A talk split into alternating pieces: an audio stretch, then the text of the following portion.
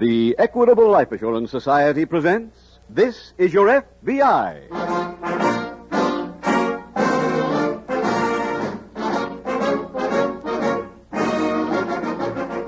This is Your FBI, the official broadcast from the files of the Federal Bureau of Investigation. Presented transcribed as a public service by the Equitable Life Assurance Society of the United States and the Equitable Society's representative in your community.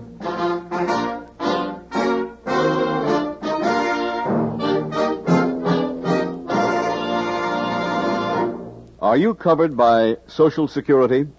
Then you'll be vitally interested in the idea of turning your Social Security into full security. Your Equitable Life Assurance Society representative will show you how simple it can be.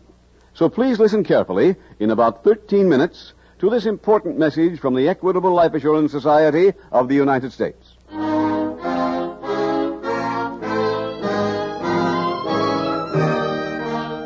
Tonight, the subject of our FBI file, Loyalty Investigation. Its title, Citizen Caldwell.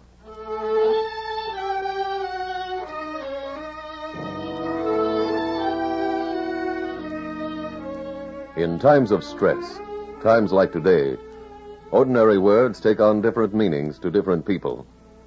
Take the words loyalty investigation, for example.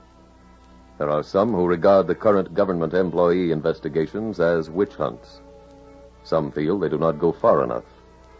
Others are not clear as to how the FBI goes about such investigations.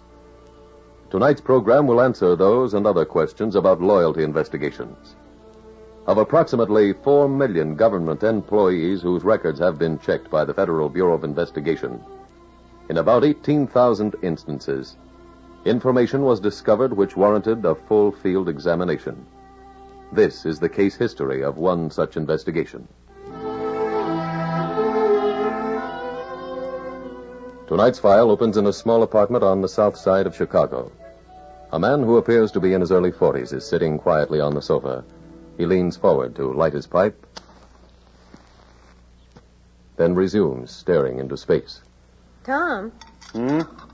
You've been 40 miles away from here all night. What's wrong? Uh, nothing. I was just thinking. About what? I ran into Mr. Bentley yesterday. There are openings at the department. But you've got a job. Well, it's not like civil service. He wants me to take the exam. You said you liked working at the plant. I know, but if I go back to the department, those three years I worked there before the war would count. And so would the four I was in the Army. Count for what? Retirement. You're too young to be thinking about that. I'm 43. If I take the exam and pass it, I'm on permanent status. It'd make things a lot easier. I'm not worried. Well, it's good to look ahead. If you go back to the department, you might be there a month and be transferred a thousand miles away. Clara, are you set against me going back? No, You mind if I do? Tom, I'm old-fashioned enough to think that's a man's decision to make. Oh. You do whatever you like.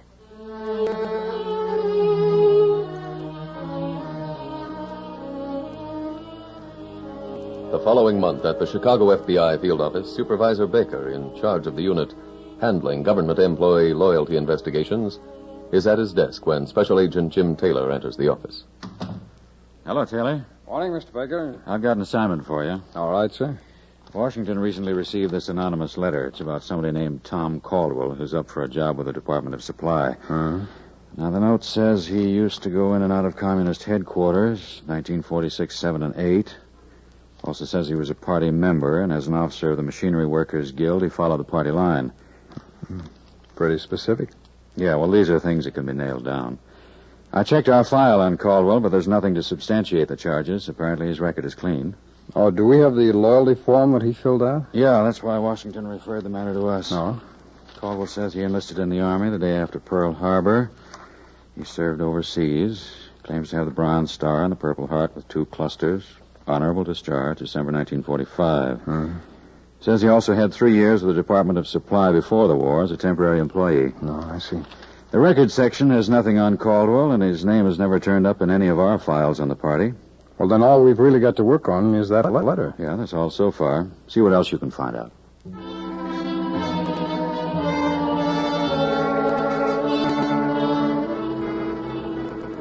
No FBI investigation is ever a one man job. By its very nature, a full field investigation, such as this one is, can only be handled by a tightly knit, smooth operating law enforcement organization. For example, wires were sent to three other field offices offices in Boston, Milwaukee, and Cincinnati, where Caldwell had previously resided. In Washington, FBI headquarters notified the Civil Service Commission that an investigation was being conducted. An investigation that was digging deeper, ever deeper into the background of one Thomas Caldwell. An investigation for one thing the truth. I've got some information on Caldwell. Good, let's have it. He works as a traffic expert at the Arcadia Manufacturing Company. Uh-huh. You been there long? Yes, since he got out of the Army. I talked to his boss at Arcadia. He gave Caldwell an A1 recommendation. Had Caldwell told him about the government application? Yes, the boss helped him fill it out. Uh-huh. Well, he was above board on that. Yeah. He belongs to a union called the Machinery Workers Guild. Back in 1946, he was their treasurer. He's still active? Yes. Yes, he's married. His wife's maiden name is Clara Johnson. He doesn't have a police record, and there was no derogatory background on the wife. You find out anything about Caldwell's friends? Well, I've located one so far, his best pal. It's a man named Arthur Perry. I have his address. Have you interviewed him? No, sir. He's been out of town. He doesn't get back till this afternoon. Mm-hmm. And I have to check another angle in his neighborhood at 12.30, so I'll catch them both on the one trip. All right, and hand in your report on those interviews when they're finished.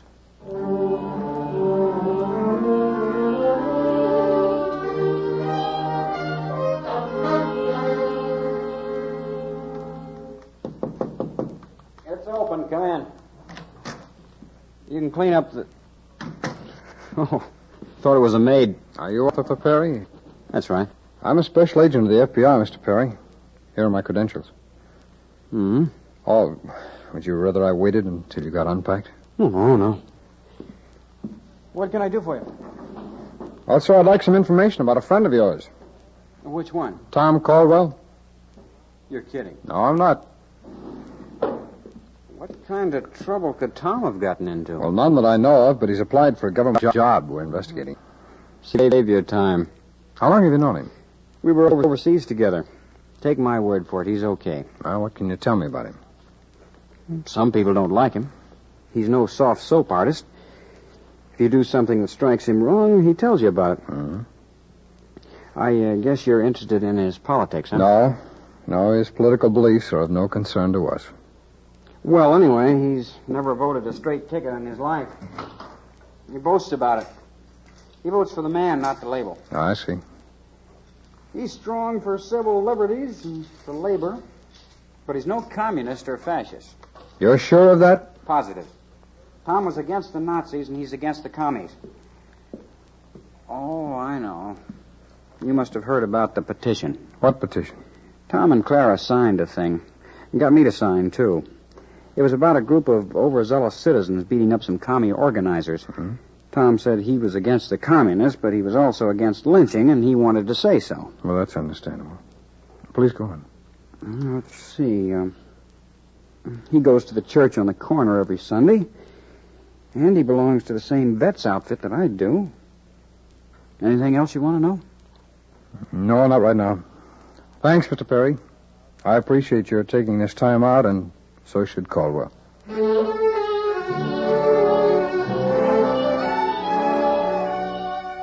Special agents of your FBI don't spend their careers behind mahogany desks. They interview. They develop new leads. They start with a slip of paper containing a man's name Thomas Caldwell. Soon it's the Caldwell file, as agents talk to the minister of his church, to his neighbors, to a man with whom he once worked, to members of the veterans group he joined. Reports are written after each interview, written whether they seem important at the time or not. For the agent's job is not to judge, but to collect information, to collect the facts, as many facts as possible. And the search for facts concerning Thomas Caldwell takes Special Agent Taylor to see the head of the Machinery Workers Union. Well, come in. Come in and sit down. I'm sorry we're out of red carpet. Well, that's all right, Mr. Morgan. We always try to be pleasant to the Gestapo. The FBI is no Gestapo, and you know it. I wish I did. We haven't got that kind of power, and we don't want it.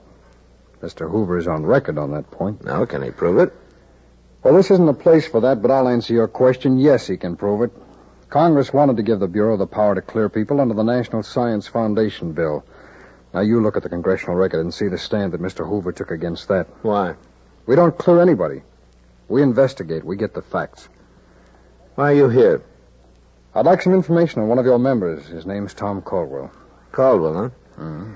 Well, that proves what I've always said. You guys apparently don't know a communist from a liberal. I'm sure we do. So you're investigating Tom Caldwell to prove it. I know. You found out he went on a couple of picket lines. No, we're checking on Caldwell because he's applied for a government job. Well, he'll never get it. He's a good union member. That makes no difference in our report. What kind of information do you want from me? You want to know if he's behind in his dues? I understand he's been active in union affairs. I thought you might be able to tell me something about him personally. Sure, I'll tell you. Subpoena me. Do this in court. There's nothing to go to court about, Mr. Morgan. Caldwell hasn't committed any crime. Even if he were a communist. He isn't. That's my statement. You want me to sign it? No, thanks. I guess I might as well go. If uh, I can be any help to you again, please call on me. I will, Mr. Morgan. I certainly will.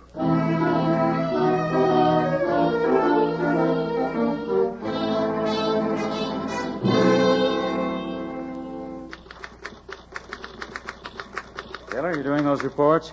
Oh, yes, Mr. Baker. Well, hold them up for a little while. I've got a new lead for you. Oh, what's that, sir?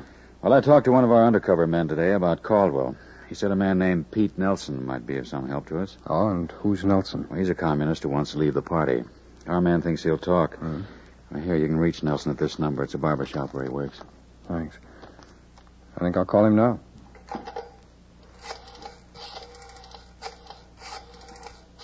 Did this uh, undercover man have anything on Caldwell? No, but he wasn't in Chicago when Caldwell allegedly was active in the party.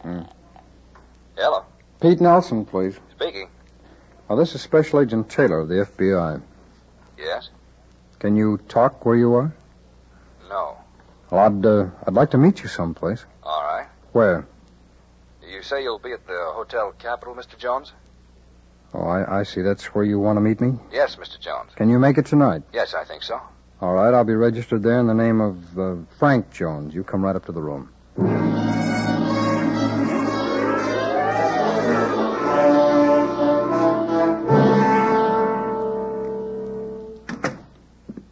Clara? I'm in the kitchen. Okay.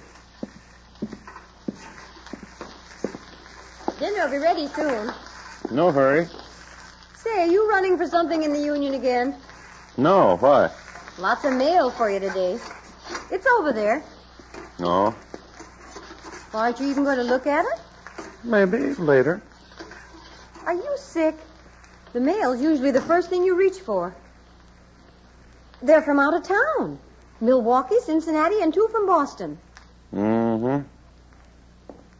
Now look, Tom. I've never meddled in your affairs. I'm not starting now. But you're busting out of your skin with something. Well, it's nothing. Look, if you don't want to talk to me about it, don't. But talk to somebody. You haven't been yourself now for a week. Clara, sit down. I can't. Dinner will burn. This is more important. What is it? I'm being investigated. By who? The FBI. For the job? Yes, it's a loyalty investigation. That's what those letters are about. How do you know? I got phone calls today at the office from old friends in those cities. The FBI has been around to question them. They've spoken to my boss at the office, to Art Perry, to lots of other people. Well, Tom, I can't see anything wrong in the government investigating people, so they'll be sure no communists are working for them. I'm not saying it's wrong, Then why work yourself into this kind of a state? because they're investigating me. What? Clara, I joined the party in 1946.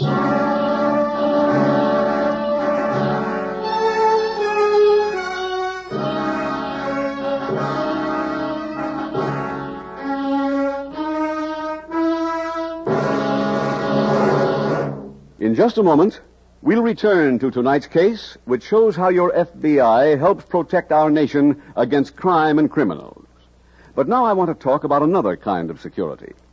We have with us here in the studio Mr. and Mrs. James Bush. Good evening. Good evening.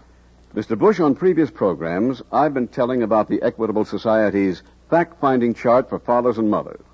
I hear you sent for this chart, And I'd like to have you and your wife tell our audience how it helped you solve your security problem. Well, the way I figured it, Mr. Keating, if something happened to me, about all Martha and the children could expect from my Social Security was well, about $117 a month. And it doesn't take a genius to figure that $117 wouldn't be nearly enough to, to keep a mother and three kids living comfortably. That's right. And that's why Jim got so interested when he heard you talking about the fact finding chart for fathers and mothers and the way it would show us how to turn our Social Security into full security. And did it? Oh, yes, indeed.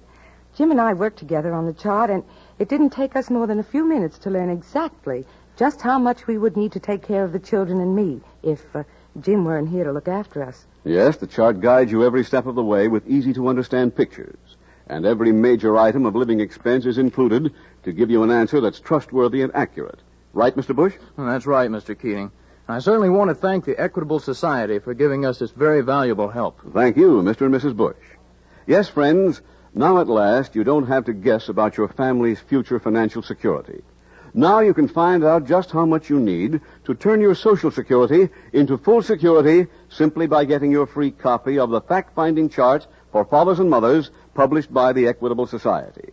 With the big head start from your Social Security, plus whatever insurance you may have, only a small amount of additional insurance may be all that's needed to enable you to build Social Security into full security. So why not get in touch with your Equitable Society representative soon? Ask him for your free copy of Equitable's fact-finding chart for fathers and mothers. That's E E-Q-U-I-T-A-B-L-E, the Equitable Life Assurance Society of the United States.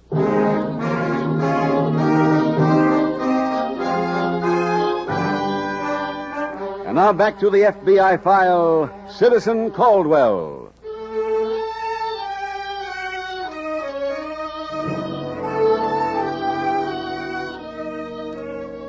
In connection with tonight's case history, we bring you a message from the director of your FBI, Mr. J. Edgar Hoover.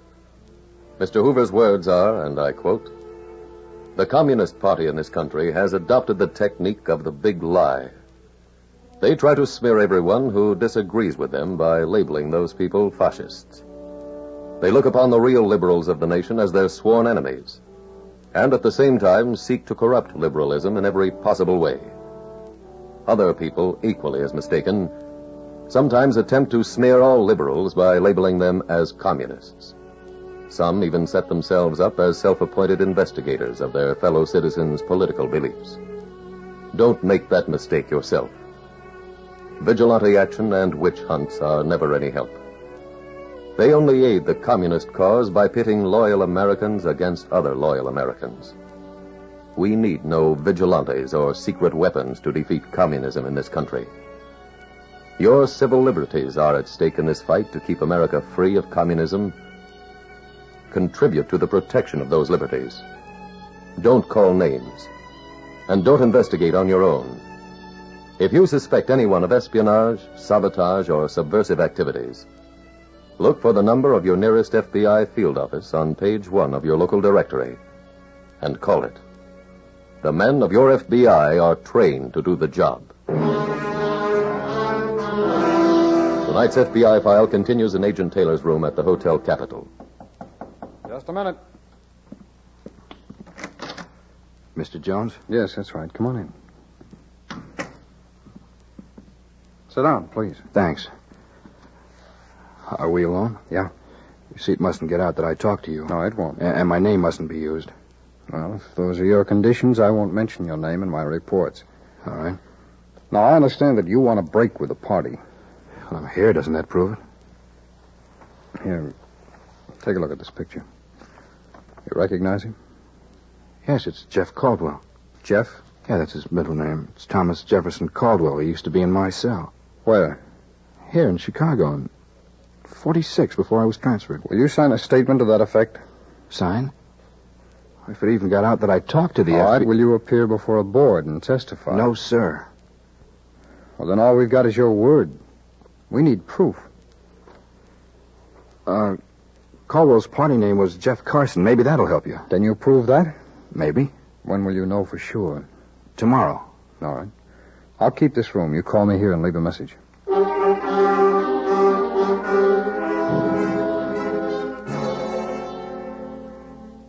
Baker, did you want to see me? Yes, Taylor, come in. Thanks. I've almost finished those reports. Let them wait for now. I got a teletype from Washington. On Caldwell? Yes. Hmm. Mr. Hoover wired that we have records of a man named Jeff Carson belonging to the party during the years 1946 through 48. Oh? But he wants proof Caldwell and Carson are the same person. I see. I called our undercover agent and told him we needed definite evidence from Pete Nelson. How can we get it? Yeah, I think so. Our man called back a few minutes ago. You've got a date with Nelson for 3 o'clock this afternoon. At the hotel? No, in the last row of the reading room at the public library. Uh-huh. Nelson will sit down next to you and leave a magazine on the table. Inside the front cover, you'll find an envelope. Bring it back here, and I'll wait for you.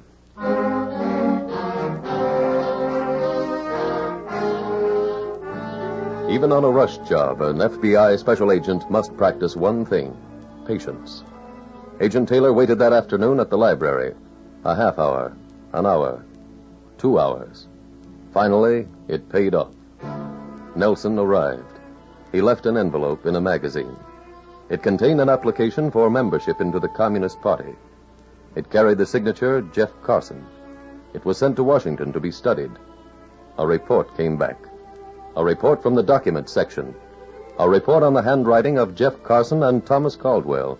A report which said they were the same. Now there was proof. Some proof, but still not enough. So the file remained open. Open until one question was conclusively answered. Is Tom Caldwell a communist? Have a chair. Thanks, Mr. Morgan. Yeah, you're still on Caldwell? Yes, sir. Why come back to me? Because I've done some checking since I was here last. You've cleaned this union up. When you took over, it had a solid communist core. Now that's gone. Your members tell me that you're responsible. Huh? That's nice to hear. You'd know if an officer of the outfit was following the party line, wouldn't you? You mean Caldwell or just any officer? Oh, I mean Caldwell.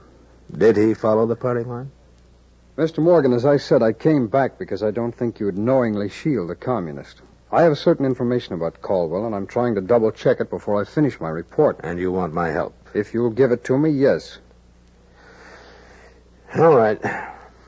Caldwell joined the party in 1946. Why didn't you tell me that the last time? I was trying to protect him. That's why I figured I might get you mad enough to stop checking on Caldwell and begin investigating me. Why protect him? Caldwell never really was a communist. He joined the party on orders. Whose? Mine. When I became head of this union, the commies drove me nuts. They were trying to take over. It looked for a while like they might make it. I had a meeting with Caldwell one night. I asked him to join the party, and he turned me down. I see. I kept on working on him, and finally he agreed to do it. For almost three years, he tipped me off as to what they were up to, and at the same time used his influence to get them to move slow. Hmm. I take a lot of credit for ridding this union of commies, and I think I deserve it. But the man who really helped me most was Tom Caldwell. Will you put all that into a signed statement? Yes, of course I will. By the way, did anybody else know about Caldwell joining on your orders? Yes, Hal Whitfield was the vice president in those days. He was in on it. Where's Whitfield now? Working in San Francisco. I'll get his address for you. All right. Thanks. Uh, Mr. Taylor, I, uh, want to apologize. For what? One reason I didn't talk to you when you were here last time is, uh, I wasn't sure you'd understand. Well, understanding's not our business. We don't make recommendations one way or the other. We just try to get the facts. They speak for themselves.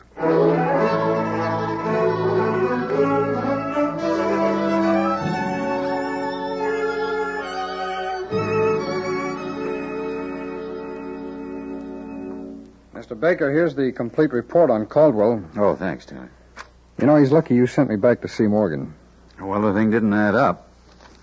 Especially after we got these other reports here. Boston, no evidence of communist activity. Milwaukee, no evidence. San Francisco, no evidence. Oh, have you heard from San Francisco? Yeah, this morning. Hmm. Whitfield was interviewed and confirmed Morgan's story in every detail. And the lab reported that the sample of Pete Nelson's handwriting you submitted matched the writing in the anonymous letter. That ties into the facts developed that Nelson and Caldwell wanted to marry the same girl. Yeah. Well, I'll sign the report and get it off to Washington immediately.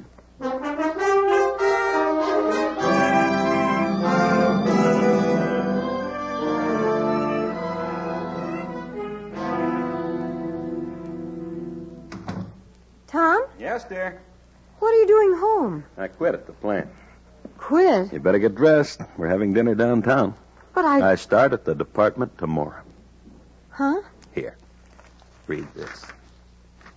The Department of Supply Loyalty Board has cleared Thomas J. Caldwell, and he is hereby notified that his period of employment starts immediately upon reporting.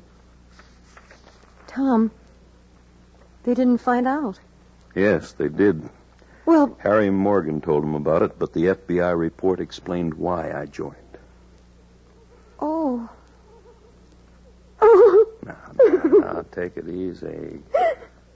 That's the girl. You know, Clara, you never really appreciate democracy until you see it work, until you see it do this kind of a job. You'll have to write Harry Morgan a thank you note. I already have, and I also sent one to J. Edgar Hoover.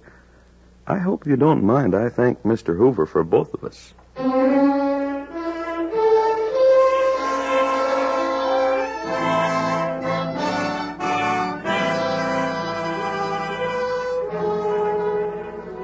To Tom Caldwell, the investigation you have just heard dramatized was of utmost importance. On it depended his entire future. To your FBI, it was one in a long line of thousands upon thousands of similar full field investigations. But as you have heard, it was conducted as fully and as earnestly as if it had been a search for a mad killer. Your FBI has been criticized in the past for paying any attention to the anonymous letters which flow into its offices every day. Its policy on those letters is the same as on signed affidavits. Everything which comes to your FBI is filed. To assume the right to file one letter and discard another would be undemocratic, for then it could lead to keeping only those letters which reported on certain people and not keeping those which reported on others. No such ability to scan a piece of paper and instantly to determine the truth or falseness of its message is assumed by the Federal Bureau of Investigation. It never will be. Your FBI operates to collect only one thing facts. For it is a firm believer in the biblical prophecy that the truth shall make you free.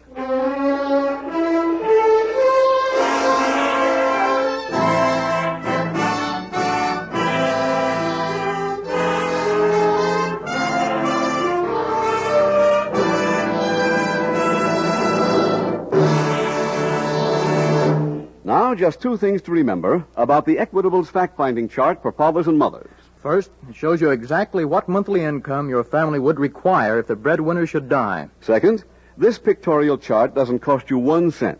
Ask your Equitable Society representative for a free copy.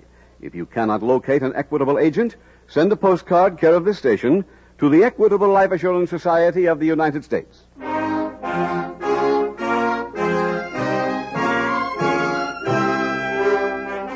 Next week, we will dramatize another case from the files of the Federal Bureau of Investigation. Its subject, Racket Control. Its title, The Million Dollar Question. The incidents used in tonight's Equitable Life Assurance Society's broadcast are adapted from the files of the Federal Bureau of Investigation. However, all names used are fictitious, and any similarity thereof to the names of places or persons, living or dead, is accidental. Tonight, the music was composed and conducted by Frederick Steiner. The author was Jerry D. Lewis. Your narrator was William Woodson, and Special Agent Taylor was played by Stacy Harris. Others in the cast were Whitfield Connor, Bill Conrad, Sam Edwards, Herb Ellis, Lou Merrill, and Jeanette Nolan. This is Your FBI is a Jerry Devine production. This is Larry Keating speaking for the Equitable Life Assurance Society of the United States and the Equitable Society's representative in your community, and inviting you to tune in again next week at this same time when the Equitable Life Assurance Society will bring you another thrilling transcribed story from the files of the Federal Bureau of Investigation. The Million Dollar Question on This Is Your FBI. Stay tuned for the adventures of Ozzie and Harriet. There's fun for the whole family when Ozzie and Harriet come your way next. This program came to you from Hollywood.